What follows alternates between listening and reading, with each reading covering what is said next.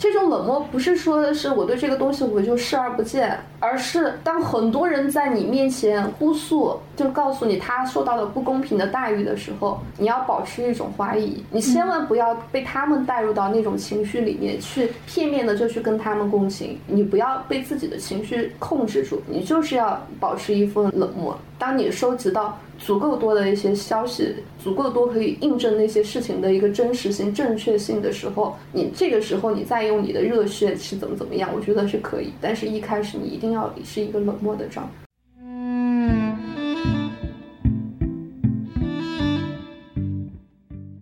大家好，这里是将就一下，我是江旭。今天要聊的话题是媒体没有管理。那我自己呢，在媒体也算只工作了三年的时间，邀请了一位我在媒体工作时间比较久、经历过的媒体类型比较多的朋友苗苗，来跟我们一起聊这个话题。请苗苗跟大家打个招呼吧。大家好，我是苗苗。我自己在媒体的经历差不多是六年的一个从业经验，然后也是去过这种传统的杂志，做过社会调查的新闻，后来呢也转型。做财经记者，去过三十六氪，然后那边主要是跟一些产业报道。后来又去到了华尔街见闻这边，然后也是主要是跟消费、创投还有大公司这样的一个报道。这就差不多是我的一个从业经验，相对来说还是比较丰富了。这个其实相对于很多传统的媒体编辑和记者老师算比较丰富，因为有一些媒体老师可能一辈子就一家媒体。我个人理解的改变是因为一些市场化的媒体出现，或者自媒体的出现，让大家。的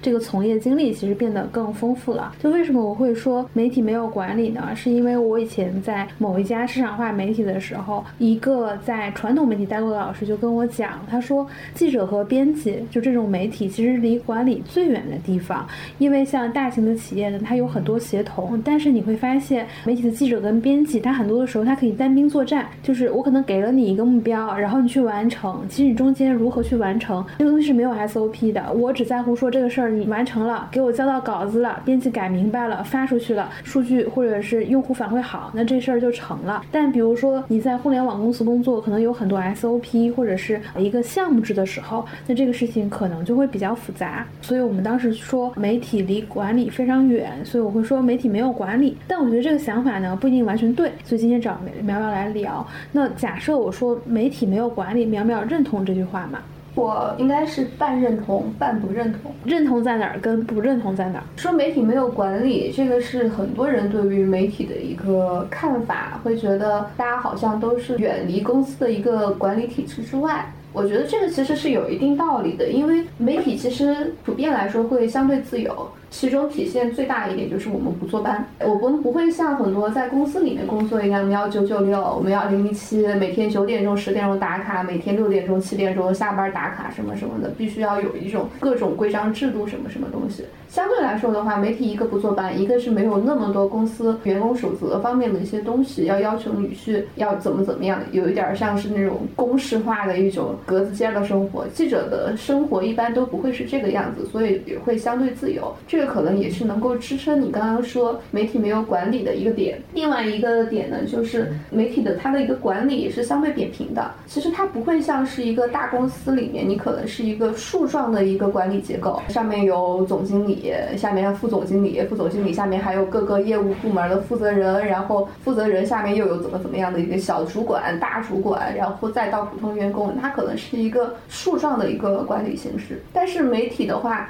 每一个记者，每一个跟编辑的关系，每一个编辑跟上面的主编、总编的关系，都是相对扁平的。就比如说，记者我要报一个选题，这个选题不仅是记者通过了，编辑通过了，你甚至上面的主编、总管什么什么的，我们都是知道的。这也是相当于在媒体工作里面，记者跟你的上级、上上级，甚至是最上级的那个人，我们都有一个平等对话的一个空间在。这个其实，在很多比如说普通通的这种公司下级，或者我跟 CEO 可能隔了六七个人吧，其实我是没有平等对话的权利的。这也是跟媒体的一个特殊性相关的。大家都是服务于内容，服务于内容的话，大家关心的是你这个内容要怎么去把它做好。而且基本上每一个更上级的人，他都是从一个记者开始做起，所以他们都是知道你这个内容是怎么操作的，这个记者的能力的，他们自己就会有一个很专业的一个判断，所以。对于你这个选题，他们的一些关注度也会在，大的一个对话空间也会有很多。这个东西可以拿我以前在传统媒体的一个工作的经验来说，我们每周都会开一个选题会，内容选题会里面不仅有记者、编辑、主编、总编，其实大家都在场，就相当于我们可能会花一个上午、一个下午的时间，然后都是把自己手头上的那些选题理清楚，而且是你就是整个部门二三十个人，大家都会知道你在操作什么样的东西。这个可能我也觉得跟那种传统的公司的那种管理是不太一样的。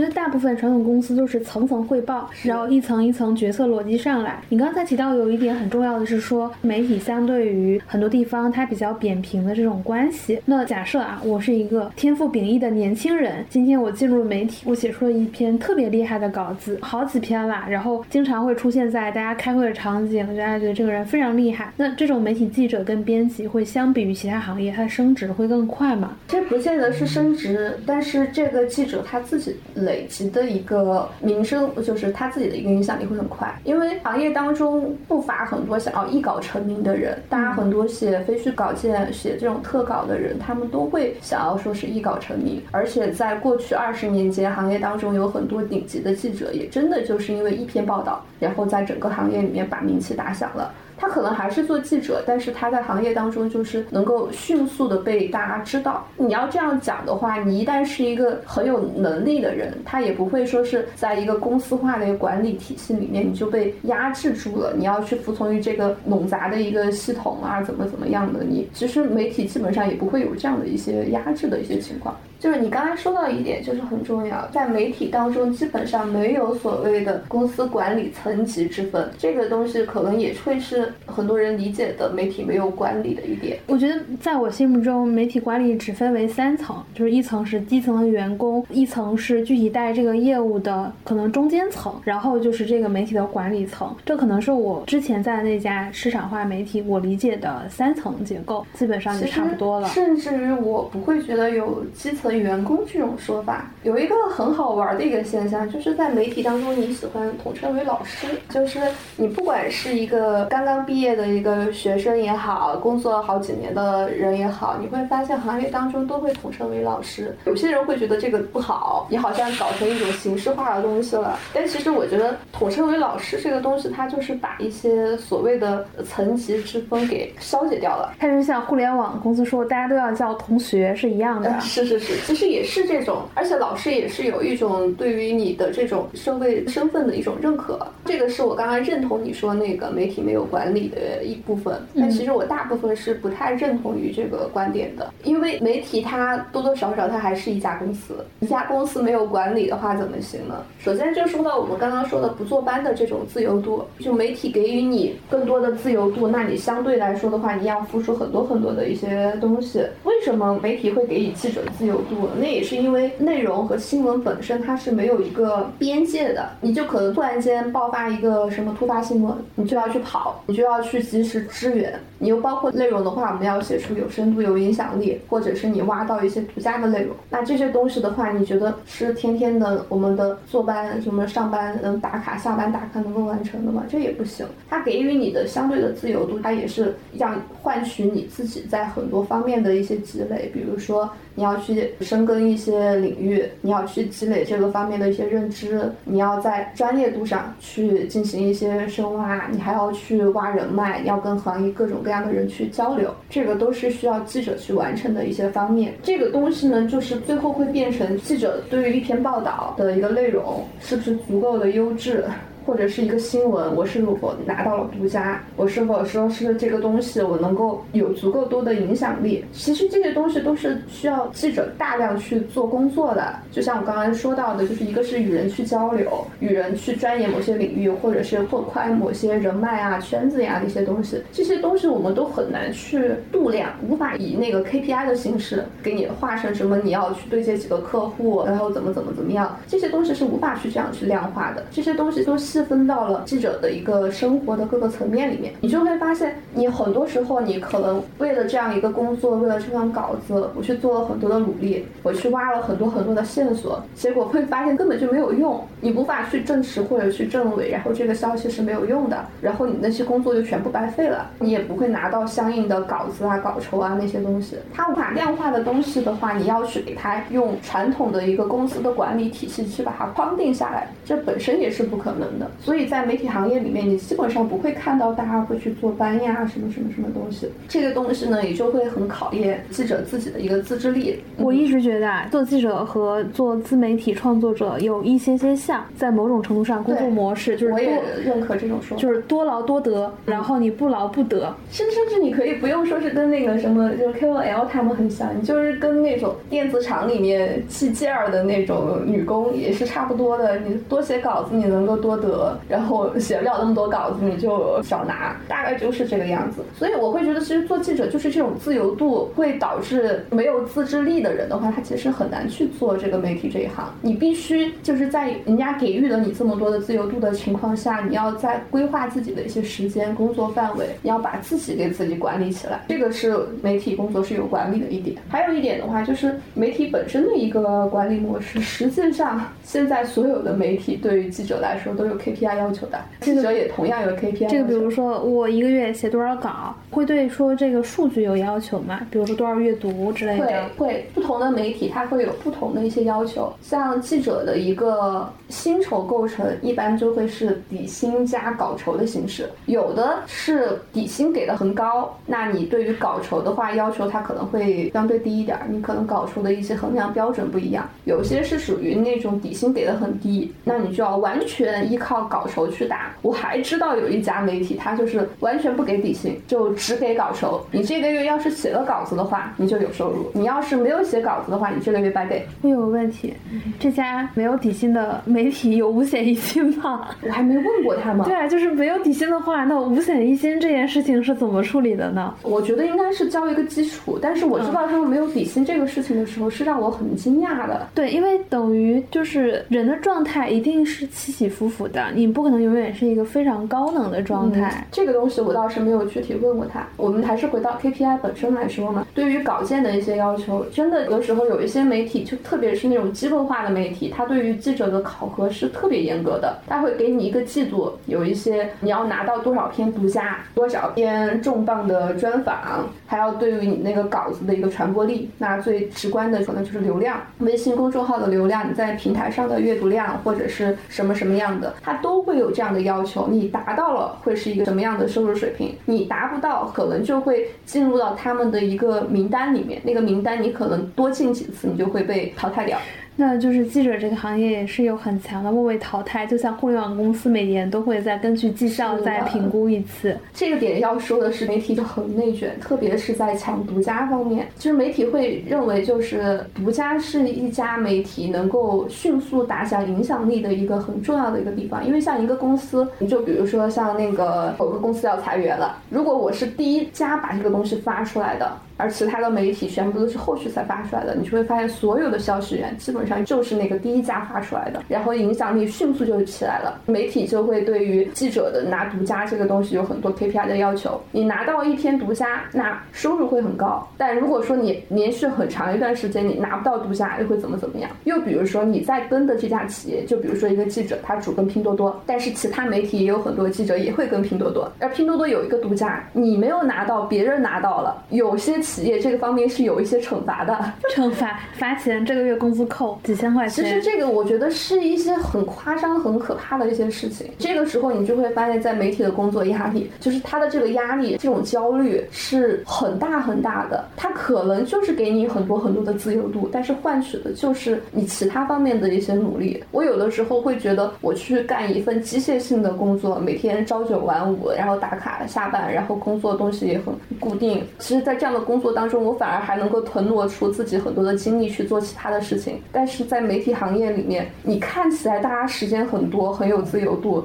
但你反而其实你腾不出更多的时间去做其他的事情。那你现在一天上班的时候的状态是什么样子的？比如说记者的一天，你可以描述几个典型的一天。我现在的一天的工作的话，就先拿我最近的一份工作的话。它的一个周期就是在一个物色选题、报选题、操作选题、写稿子、发稿子，再次物色选题、报选题，就是在这样的一个循环当中来完成。就基本上一周当中，我们那个时候是每个周日的晚上，我们要填报选题单，然后把一个你要操作的一个深度选题，我们要填报为什么要写这个选题，这个选题的大概思路会是什么样的，你要采访哪些人，填报好了，周一的早上我们就要开始开选题会了，几点？十点，那还好，这个时间，这个选题会就是也是因人而异，它因媒体而异，有的是周一开，有的是周五开，有的是周三开，这个情况都不一样。开选题会需要去公司开吗？还是在家腾讯会议？因为我们当时那家媒体它比较特殊，它是在那个上海嘛，但是我 base 在北京，所以我永远都只能跟大家线上开选题会。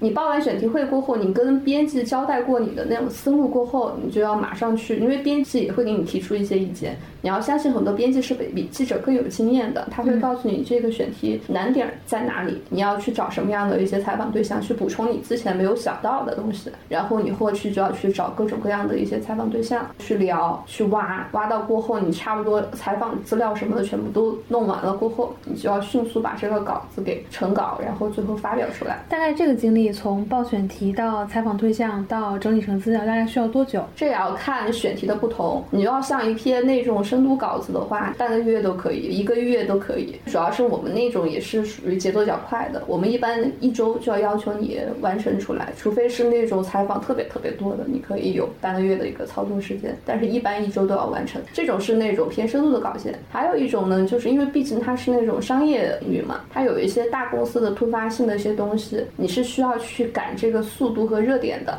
那你可能采访就会少一些，你就要多一些很多整合性的东西，就比如说。说一个公司发出就出现了什么事儿，我们要迅速写这个公司的稿子，你就要找第二些落点，你要去分析这个公司为什么会出现这样的情况，这个可能跟公司跟行业会发生什么，就是它跟公司的一些决策有什么样的关系，这跟行业的变化、行业的竞争有什么样的关系，就是这种东西是属于那种纯分析的稿子，它考验的是记者过往的一些积累、知识面的一些积累，或者是你对这个公司够不够了解啊，这样的一些东西，这些东西其实是需要快。速成稿的，可能你成稿的时间就只有一天两天。我有个问题啊，第一个问题是你觉得相比于这种采访比较多的，第二种是分析比较多的，你更喜欢操作哪种稿件？真的没有说是更喜欢操作哪一种稿件。有的时候你就会发现，就是肉菜吃多了，你需要吃点素菜，大概是这种调节。当你在一个需要大量采访的选题里面，你耗了一周、半个月或者一个月的时间的时候，你那个时候就会觉得很烦、很烦、很烦，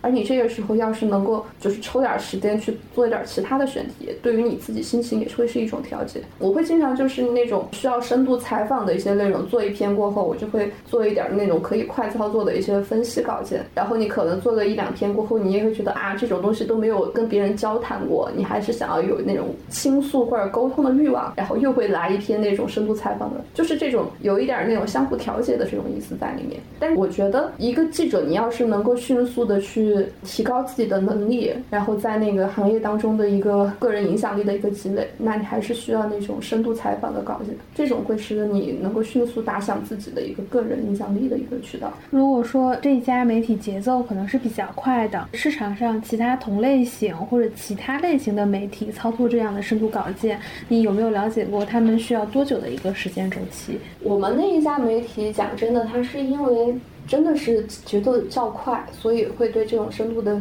选题有这样的一些要求。所以我们的很多稿件，它也只能够算是一些小深度。但是你要讲一些很经典的一些稿子，它往往你要操作半年、一年都是有可能的。这个其实是我们会知道的一些专门做深度内容的一些媒体，它的一些操作流程，它就会更加的复杂，更加的。就是记者在做这样的一个选题，同时他并不是说我半年都耗在这个选题上，我可能就是一直在找合适的采访对象。我可能采访了一个过后，我还需要采访，但是我找不到合适的采访对象了。那这个选题就是一边做着一边物色嘛，然后我再去用其他的精力做其他的选题，最后等到这个稿子完全成型了，那可能花了半年一年。的事件。这种情况其实，在很多媒体当中是很典型的，很多很常见的。然后我发现，就是从我过往的阅读经验来说，我会觉得，第一是这种独家快讯类型其实是能迅速打响影响力的，就是你前面说到的，很多媒体都会采用转载，快讯会发。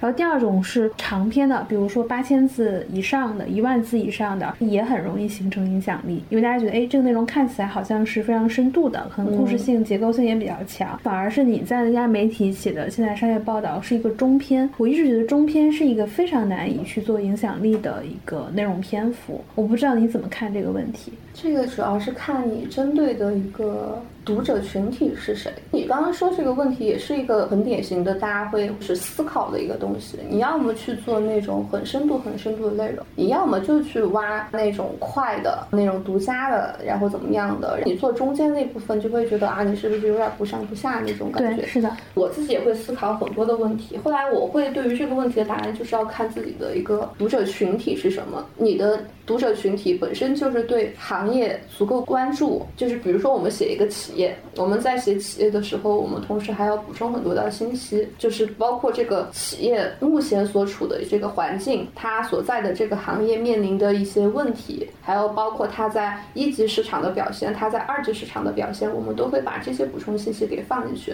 如果说是它本身就是关注这个赛道，它本身就是个投资者，那我们这样的稿子对它就是有价值的。但如果说它本身就只是想要知道，哦，这个企业原来发生了这么一件裁员的一些事情，他也不太需要去知道他为什么要裁员，他裁员的这个东西会对于他未来的一个业务有什么样的影响，又或者说是裁员这个东西会对于员工会有什么样的东西，对于这个公司的口碑会如何，他的裁员是否意味着一个行业变革风暴的到来？如果读者他本身就不关心这个东西，那我就觉得那一个消息出来，一个快讯出来，可能就完事儿了。我们可能要服务的读者本身就不是那一部分只关注表。面的信息的那些人，我们是想要加一些自己的一些原创的采访、深度的内容，或者是自己的一些分析进去的一些内容。其实这几年，从一五年以后，自媒体公众号是越来越多的。大家会发现，不仅是传统的这种媒体，还有一些自媒体，可能他是金融机构的人，他可能是互联网公司的人，他也会去写一些财经的内容。然后，另外是在流量上，可能那种完全 to C 方向的，就比如说故事化的内容，大家的阅读会更多。那你觉得，对于现在的媒体的业务，或者对于记者的工作是不是有冲击的？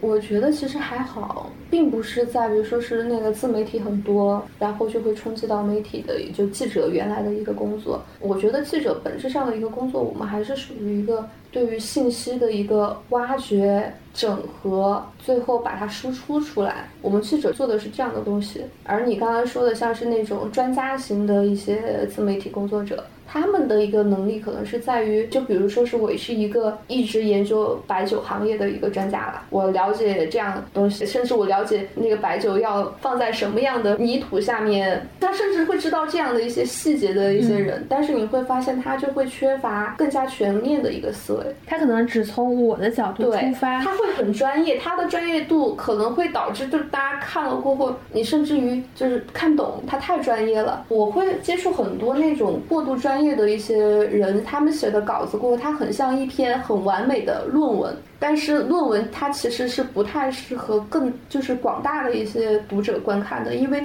大家的阅读体验不会很好。你又比如说像一些你可能不是很专业的人，然后他也可以就是看到一些消息过后自己去做整合，然后来输出内容。我做视频，我做什么自媒体文章的输出，但是他的一些东西你就会发现他缺乏一种权威性，你就很怀疑他消息的一个真实性，他的一些判断到底来自于哪里，他的主观臆断让你。觉得他是没有太多的可信度的。其实记者的一个能力就体现在这两者中间，一个是我得到的信息，首先就是来自于我可能跟行业当中的人攀谈，我在企业当中去挖，我的信源是足够有信任度的。这个东西是记者这个身份带来的，因为你要称之为记者，你就肯定不会说是一个胡编乱造一个信息，它肯定是有一个信息源在那个地方的，它又可以把这些信息源我整合成大家更加易懂的一些文章，或者是视频，或者是什么样的一些形式，我让读者知道，而不至于。于太过于专业，大家看不懂。我觉得记者的功用主要是在这两者中间，绝对它是一个又可信，然后又易懂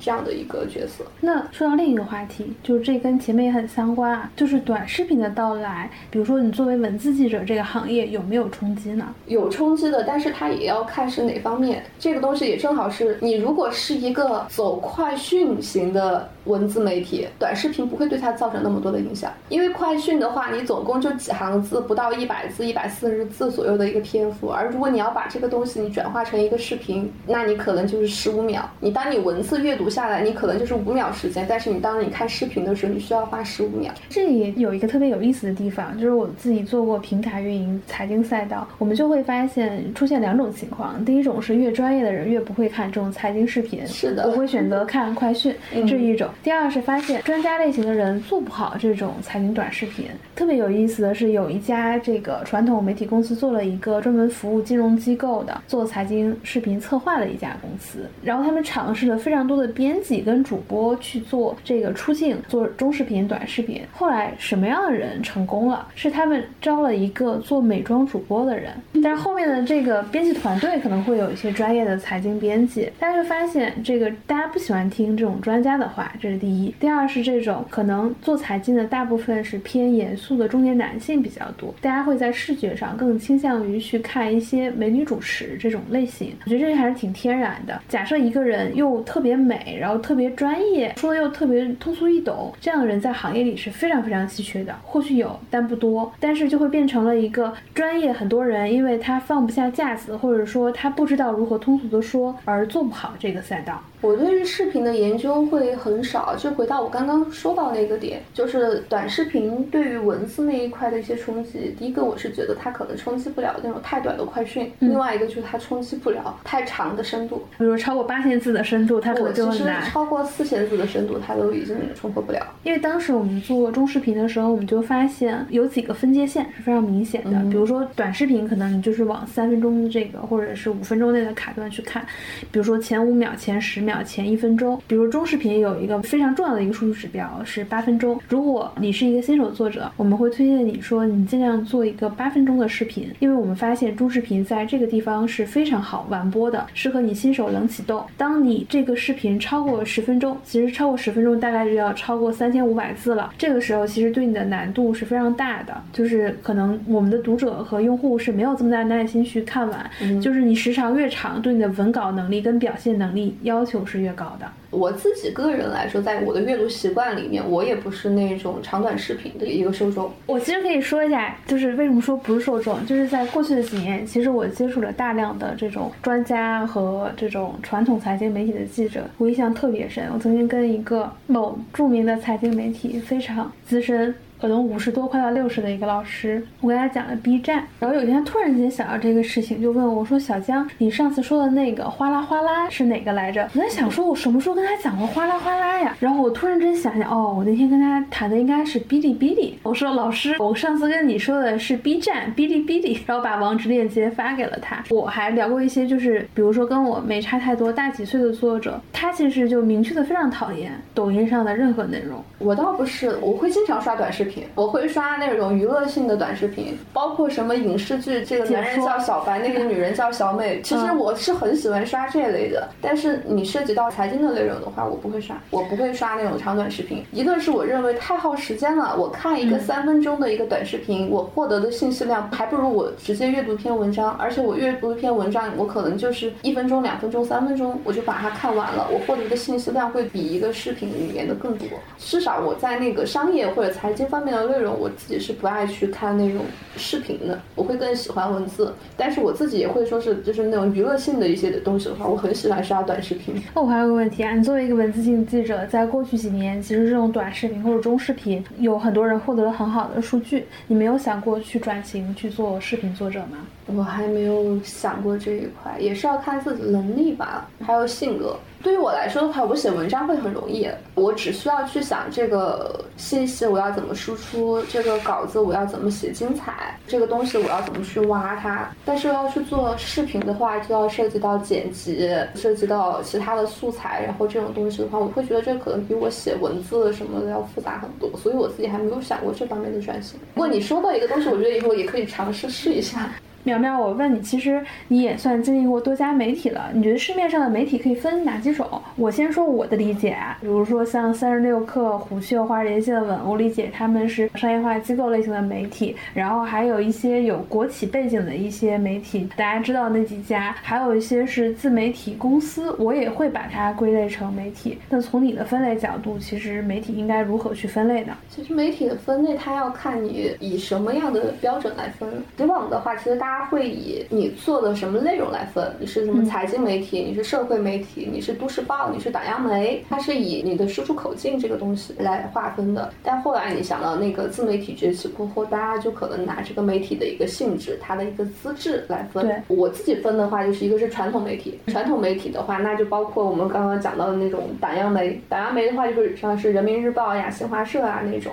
还有一种就是那种机关媒体，比如说法制日报这样的一些机关媒体，然后还有一些有资质的一些报业集团，这种东西的话，你就是大多是从那种九十年代的时候就发展起来的，比较著名的就像是那个什么南方报业集团呀，你还包括那个上海那边的东方报业集团呀，其实国内也会形成很多这样的报业集团，反正就是会有这样的一些报业集团，然后他们下面的话也会有一些代表性的媒体，像我们知道的。像南方周末、像澎湃，他们其实也都挂靠在一些相关的一些报业集团下面。这些其实也都是我们提到的那种传统媒体。而传统媒体的话，它在整个采编流程里面，它会有更多的一些媒体的一些属性的一些规章制度，包括记者的一个操作选题、报选题、编辑编稿、审稿，最后一审、二审、三审，最后上的是报纸，或者是上的是杂志，或者是视频，或者是新媒体。他们都会有一套的这样的一个规章流程，而相对起来的话，也是从一零年、一三年过后，自媒体的一个发展，也会让一些自媒体迅速的成长起来。而在自媒体当中，有一些已经成长成为一个比较有规模化的一些公司，变成了一个可能就是媒体公司的这种情况。你会发现，现在有很多这种市场化的媒体里面就会有这种，比如说就是你刚刚提到的三六氪、虎嗅，还有像钛媒体，包括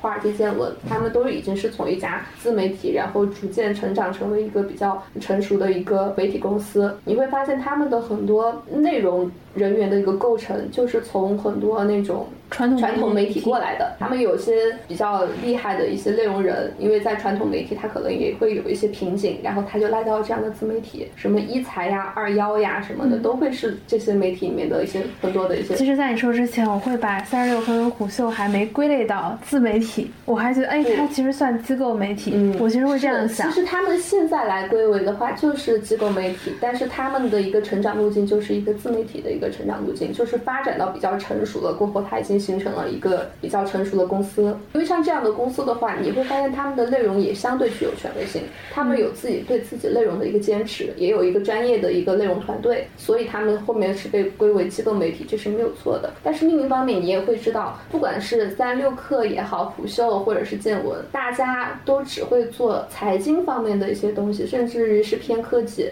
而。这种情况下，其实时政跟社会新闻的话，这类的一些媒体一般都是不能碰的，因为他们没有资质。是的，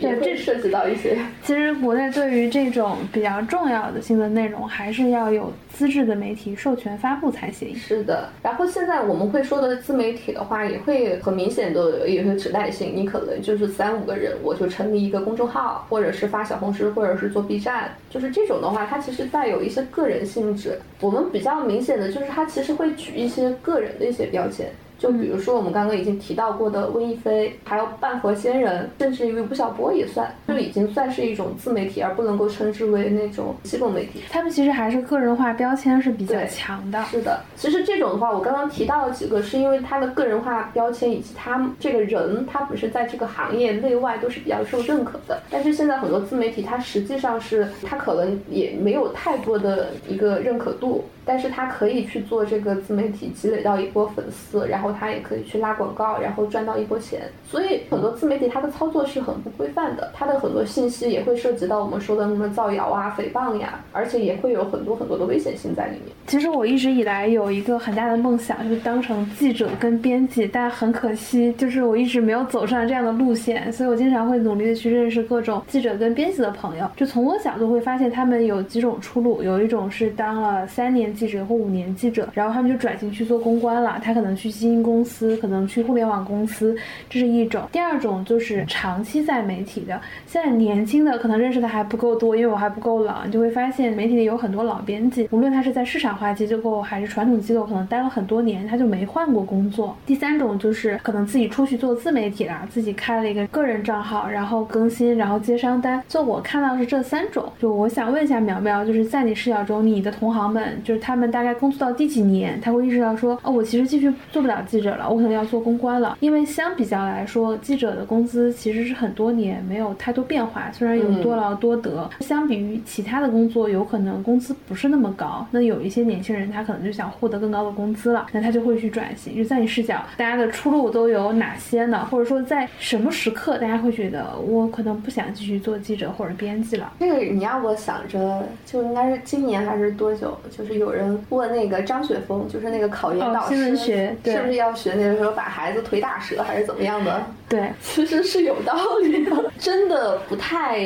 建议。如果说啊，你只是一个家庭背景一般，你是想要说是尽快找一份工作，然后成为你自己在这个社会里面一个立身之本，你想要迅速的拥有自己的一部部分财富积累，然后有这样的一些诉求的一些孩子，我真的是不建议你学新闻。其实这个我确实是刚进到媒体，就是花了很大的努力，因为我一开始的背景跟媒体没什么关系，然后想办法进去了之后，带我的老师。师第二天就跟我说说小江，如果你想赚钱赚很多钱，或者说那你编辑这个活儿是明确赚不了什么钱的，它更适合家境优渥的人。如果你一个人到了上海，你想立足的话，那你后续是要想想想办法转型做别的事情的。这个话听着也感觉到很残酷。其实我会觉得比较适合媒体的一些人，一个可能就是你没有那么多养家糊口的一些压力。你如果说是像我刚刚说的那样的一部分人的话，你的确。不太适合，包括你有马上要赡养父母啊这样的一些责任的一些孩子的话，我也就不太赞同你选择媒体这一行。媒体这一行它是会需要一个积累的。你会发现，当你成为一个实习生，或者是第一年就当记者的时候，你可能你的收入就有上万块，低吧？不低。但是你会发现，你做个五年、十年，你可能还是这样的一个收入。那假设我写个稿子，我突然成名了，那我的收入会变得更多吗？但是也多不到哪儿去，就是它的收入的增长，你可能就是五年。年十年你不会有个太大的一个增长，就是刚刚说那几种人其实是不太适合媒体工作的，但是其实还是有几部分人，我是觉得是天然适合媒体的，就是你真的会想要对于这个世界看得更清楚的人，你有很多很多的困惑，你不知道为什么这个社会已经成长成这个样子了，这里面的运行逻辑到底是怎么样的？为什么会突然间有这样的一项政策？为什么突然间有那样的一个趋势？你就是有很多很多的疑问，你就想把这些问题给搞清楚，那我就觉得你天然适合。做媒体，因为媒体它你就是一个。对于你价值观的一个锤炼，你三观的各种各样的一个沉淀，你会发现你在可能入行的第一年，对你的三观的冲击最大。慢慢的、慢慢的，你就会对于是很多东西，你就看清楚了，你会知道怎么回事儿了，然后你也有输出的欲望了。其实有这样一些理想的一些人的话，我也是支持他去做媒体的，因为我觉得这个行业也会需要这样的一部分新生力量。我不会说是我干个两年，我就在开始困惑于啊，收入就这个样子，我还有这样的压力那样的压力。我觉得其实这种的话，你本身就有很多很多的犹豫，你也做不长，你也做不好。而如果说是你本身就是对这个东西你想要刨根问底，而且你还有足够坚强去忍受有一些很残忍的一些事情的话，我觉得是真的很适合做媒体。我有个问题，因为你早前做财经新闻，以前是做社会新闻，你是因为做过社会新闻才有这样的感受吗？还是财经新闻其实也有这种比较残酷的？其实可能还是社会新闻那块会比较多，因为我一开始的话，大家会觉得就是对于记者一个很初始的一个印象就是做社会新闻啊，我跑各种突发呀，对，然后有这样这样的。但其实我一开始做的就是社会调查、社会深度的那一块的内容。对我的最大的冲击，第一年的时候，我就会发现这个世界并非是非黑即白的，嗯，就是有很多灰色，太多。对你以前会觉得啊，我要天生站在弱势群体的一方去为他们说话，但是你慢慢的会发现，弱势群体他不见得就完全是一个完美的受害人。我来讲一个我自己的一个经历吧，就是采访过的一个案子。其实好多案子都有这样的一些两面性。我曾经是上海那边，他有一个这样的一个案子，他就是一个开理发店的一个老板，他在十多年之间。相互，反正各种坑蒙拐骗，把很多那种初中或者高中毕业的那种女孩子骗到上海来给他打工。但其实这种女孩子一旦进入他的理发店，就再也出不去了。其实那是一个银窟，就相当于一个强制卖淫的一个场所。然后他把它弄成了一个理发店或者是按摩馆这样的一个形式。进去了过后，对于这些女孩子，最先开始的时候，大家肯定都是不服从嘛。然后会有打手天天在门口这样守着，逃又逃不出去。三天两头就是在那个理发馆里面，小小的不到七十平米的这样一个地方，对你进行各种的虐待，比如说把人吊着，头塞在那个水桶里面去那种什么东西，还有那种把人手拴在那个铁杠上，然后就把你吊着，吊一晚上这种情况都有，就很残酷。我是后来我跟那些女孩子对话的时候，他们给我还原了很多他们在里面被虐待的那些情形，就没有办法，他们只能够被迫去给来的一些客人提。提供一些性服务，这个事情最后被发现，就是因为他们跟一些客户比较熟了，就把自己的经历告诉了这些男客户，男客户来把他们救出去，然后去报警，然后把这个理发店给端掉的。但是这里面有一些情况就在于什么呢？那些女孩子真的是被打怕了，而家里面的人呢，又一直以为这些女孩子在上海混得很好，就会逢年过节给她打电话啊什么样的。而这种时候，就比如说我已经在这个理发店里面受折磨了，我又无法告诉。我爸妈，我过得很苦，因为我一旦说的话，可能就要被又被打断。而这个时候，我家乡有一个小妹妹，她也初中、高中毕业了，没有读大学，她又想要上海打拼。然后听说我这个姐姐混得很好，他就会打电话过来问啊，姐姐姐姐，我可不可以来你这边上班？哦，我不敢听，我觉得太残忍，太可怕了。里面就是这种连带关系，有亲姐姐把亲妹妹给骗进去，有小姨把自己侄女儿骗进去，侄女儿又把自己的堂妹骗进去，就有很多很多这样的连带关系。他们就不是那种完美的受害人，但是问题是在他们当时所处的这种环境下面的话，你想想，老板就在后面监听，当一个小妹妹这样问你的时候，老板是怎么想？你一定要把他给我骗过来，你不骗过来，今天你就要落到一顿打。已经没有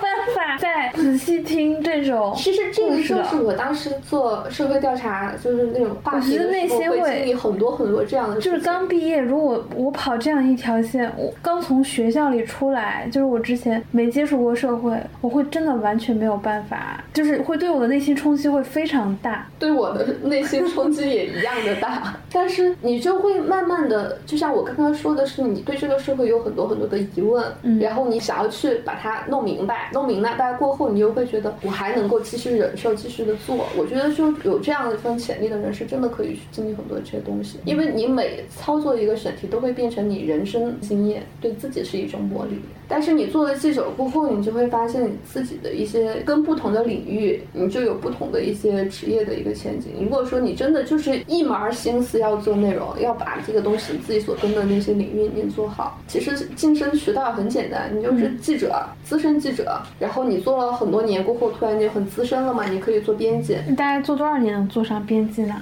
这个每个媒体不一样。有一般的，比如说我做上五年左右，我就可以当上编辑了吗？这个还要看个人能力，真的这个东西是无法说的。我只能说是这个竞争渠道可能这样。编辑过后，你可能就是主编、副主编，然后总编，你才开始负责那个东西。但你这个可能就是二十年、三十年的熬。那工资其实变化本质上都还是不大的。工资会不大，但这个可能是看你的在这个行业当中的一些积累吧。像我们之前也有主编，他本身也是在行业里面很资深的一个老记者，他其实除了自己的这份工资的一个收入之外，他也有一些什么，比如说他在外面去做一些付费的课程，他也会有一些他自己的一些个人积累的一些副业呀，也会有这种。但是我是觉得现在能够就是在这样的一个环境下，能够一门心思一辈子都做记者，这个东西都会让我很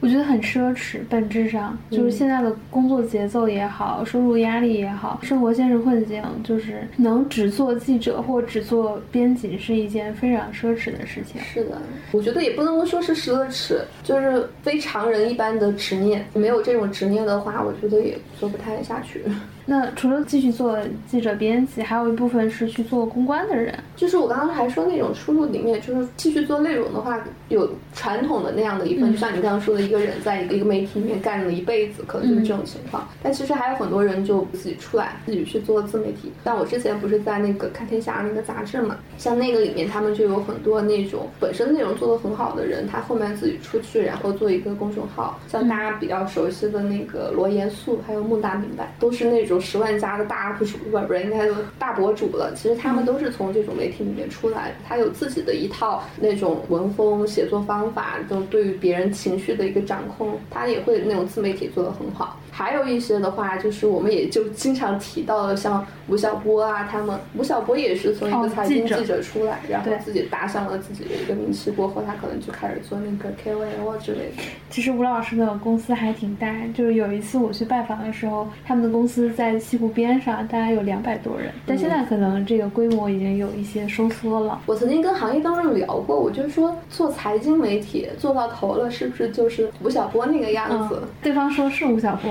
不是不是，我忘记了对方怎么答的，因为这个话题你很难去答，很多人。会觉得就是吴晓波，就是因为他毕竟也算是功成名就，在收入上你可是很多财经记者可望不可及的一个程度了。但是在行业当中还有更专业的人，还有对内容更有信仰的人。你要说他们是失败吗？没有，我觉得我更佩服他们一些。我觉得做记者跟编辑还是一个需要坚持跟信仰的职业。其实还有好多，就是做到五六年的时候，你就会真的发现自己的收入涨不上去而换行。你就想想，你做第一年记者，你可能是一万多的收入；你做到五六年，你还是甚至六七年，你还是一万多的收入的时候。而你身边其他的一些同龄人，其实那个时候收入就已经涨上去了。那个时候你的那种心里面是极度不平衡的。其实那个时候大家很多人是会会选择转行。好多媒体记者就是现在这一块，特别是财经领域，做到三四年的时候就基本上就开始转型了。基本上就是基金公司公关、互联网公司公关，做运营的好像也有也有，但少。我觉得整体越还有就是前几年的话，互联网公司还有包括一个一家游戏公司，他们都会自己来搞。一个就是媒体方面的一些就是内容部门，那个时候也会挖很多那种记者进去，但是这种东西是不稳定的，你可能就是那家游戏公司，你运营到一段时间过后，突然间会发现这个内容部门没有办法给我自己创造更多的利润，就一下就不做了。我还看到有一家大的互联网公司喜欢企业文化，也招媒体老师。哦，对，哎，企业文化吗？HR 那一块吗？就是。你像那个三十六氪的张雨欣去的，就是其实是自己的企业文化的那个部门，就是遇到过一些。我只知道，就是有一段时间，特别是阿里很喜欢招那种资深的媒体记者，而且是传统媒体的记者去做 PR。他那有一段时间挖了新京报好多好多人去给他打造了一个那个公关团，但是后来那个公关团也很多就被拼多多给挖了过去。我最近听一个上海的媒体老师跟我说说。裁得很凶，就是杭州这种 PR 的老师裁的非常凶。我接触过一个新京报的一个朋友，他去到阿里那边做公关嘛，那段时间还是有点春风得意的，因为一下子工资可能涨了好多倍，然后在阿里那边给的那个职级也很高，就直接在阿里旁边的那个小区买房了。那是真的高啊！那段时间其实还是比较春风得意的，但是后来我好像听到他去年怎么样的就已经回来了，就是你可能做 PR 会。是一个比较多的一个转型路径，但是很多媒体老师也天然反感这个行业，就是 PR 这个行业。我因为我有听过一些资深的编辑老师，他说我就真的干不了公关这个事儿。就是我曾经问过一些老师，我说你没考虑去大公司去做公关吗？他说我真的没有考虑。第一是我不太想忍受比较复杂的人际关系。第二，嗯我只对写稿子这件事情很喜欢。是的，这真的也是个人的性格的问题。而且公关讲真的，它需要比那种记者你需要去处理的关系可能更复杂，可能会更需要这个人的一个社交能力。但是很多记者本身，我是就是做内容的人，一般都会是有一些自己的态度的。你如果要去转型做公关，你很有可能就是要折损你以往坚持的一些东西。对于很多有态度的记者来说的话，是不愿意去折损那部分，你代表的是他的价值观，他的一个信仰，这个就说的很高了。还有一个转型就是可能是 GR 那一块，因为我们刚刚讲了 PR，PR 其实是适合那种财经媒体去，但是最近几年这些公司的话，它更需要那个 GR，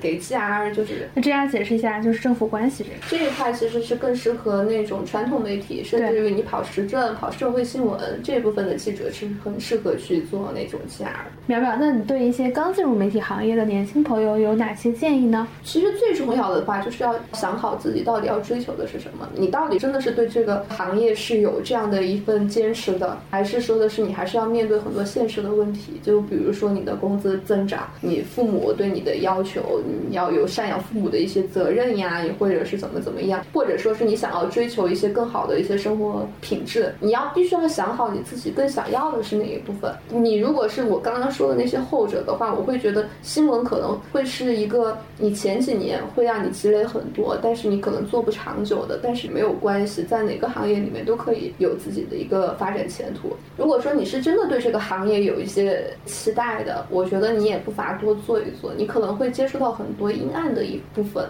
但是你要时时保持着一个乐观和坚强。你千万不要说这个事情也没有怎么样，然后自己心里面的那道防线崩塌了。那种崩塌的话，你会发现一下子整个自己所接触到什么东西，你都会有所怀疑。实际上，其实我身边有很多那种同行，他患上了抑郁症。因为我发现有两种人最容易抑郁症，一种是媒体人，一种是大厂人。大厂人的抑郁症来自于可能这个 KPI、OKR 的指标太高了，就是加班时间长，一般这两点。我接触媒体人抑郁症，我自己的角度观察，就是财经新闻算还好，很多报道社会性新闻，因为那种大喜大悲的情绪经历的太多了。人如果越年轻，做这种新闻时间越长，其实自己的情绪起伏太大，尤其很多真正做内容的人，他内心是比较敏感，甚至可能是有点脆弱。这些人实人际上，我觉得每一个做内容的人内心都是敏感的，这个是无法避免的一个东西。因为如果你内心敏感的话，你的文字也不会有那么多的一个张力。但我后来也是这些年过后，我会发现做新闻不能够太热心肠，就是把任何事情就当成一个自己完全去共情，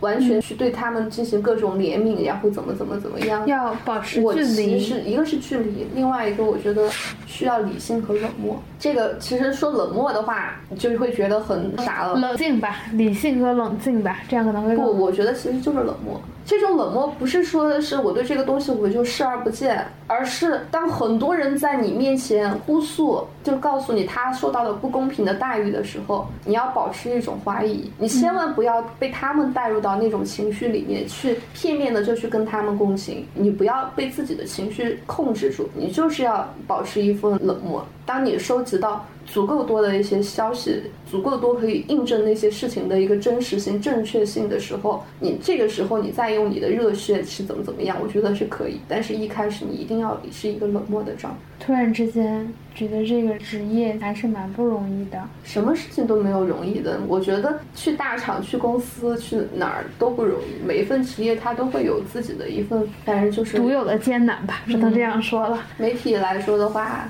一个很有趣的一点就是，你可以经历到很多。如果说是按照你自己的人生来走的话，你是不会经历到这些事情。但是你作为一个媒体人的话，你可能会看到很多人不同的人生。那你就是你作为一个媒体人，可以度过别人千万的人生、千百万的人生。我们无法度过他们的人生，我们只能够说是接触到。就像我刚给你讲的那个，我至少知道了这样的一些人，他会有些这样的事儿。然后你自己在后续你在接触到某一些人的时候，你其实更能够用他们的的立场去思考问题。其实我刚刚说冷漠，你就感觉好像我刚刚又又说从他的立场去思考问题，这个东西是。很那个，有点相冲突，是吧？对对对。但其实它不冲突。我说的说的冷漠，其实是对你自己的一个情绪的控制。你不能够被别人带节奏，你必须要有一种比较冷漠、比较理性的眼光去看待这个事情，去搜集证据。你不然的话，你很有可能就被带偏。你写出来的东西不会中，你很有可能就被一方面把另外一方面的一些证据给掩盖了。这个其实是调查记者会经常遇到的一些问题，而且是年轻调查记者会遇到的坑，就是被采访对象带着跑。这种你必须要保持冷漠。但另一方面，你经历了很多过后，你往往你就真的能够站在他的立场去思考，为什么这个人在当时会去做这样的决策。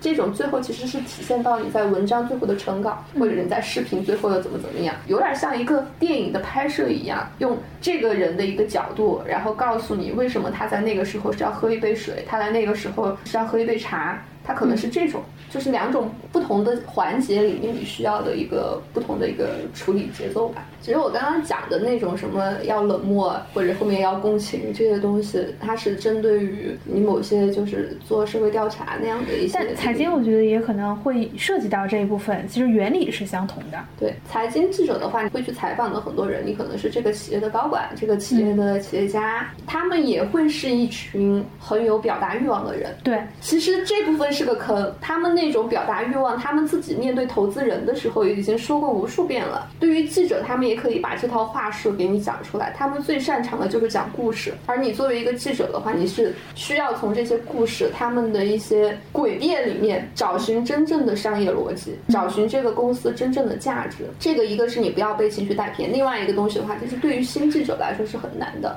我刚刚做财经的时候，我很喜欢那些表达欲望很强烈的采访对象，因为。我觉得哇，这个东西采访出来，我就可以用在稿子里面，对，它对我有价值的。但是你后来慢慢的会发现，其实这个东西写出来，它就是不中肯的。其实这也没有关系。他只是能够唬着那种刚刚进入行业的人。当你在这个行业里面，你已经干了半年、一年，你已经有足够多的积累，你看到过足够多的公司案例，研究过他们的财报，知道这个行业的逻辑到底是怎么回事儿。然后他们再在你面前激情澎湃，一番演讲过后，你就会发现这个人说的就是虚的。这个东西是靠的是一个积累，就是千万不要急，千万不要因为一字的这样的一个挫折，就会觉得自己啊好像不行，好像不适合这个行业。没它就是需要一个积累，只要积累到后面，你就会发现任何事儿都不是太难的事儿了。好的，今天谢谢苗苗。今天是苗苗，虽然第一次录播客，但我觉得他很适合，后面一定要多来跟我们多聊一些跟媒体行业或者跟这种大众平台、科技公司更相关的话题。那我们这期节目就先到这里，跟大家说一声再见，期待下一期的将就一下吧，拜拜，拜拜，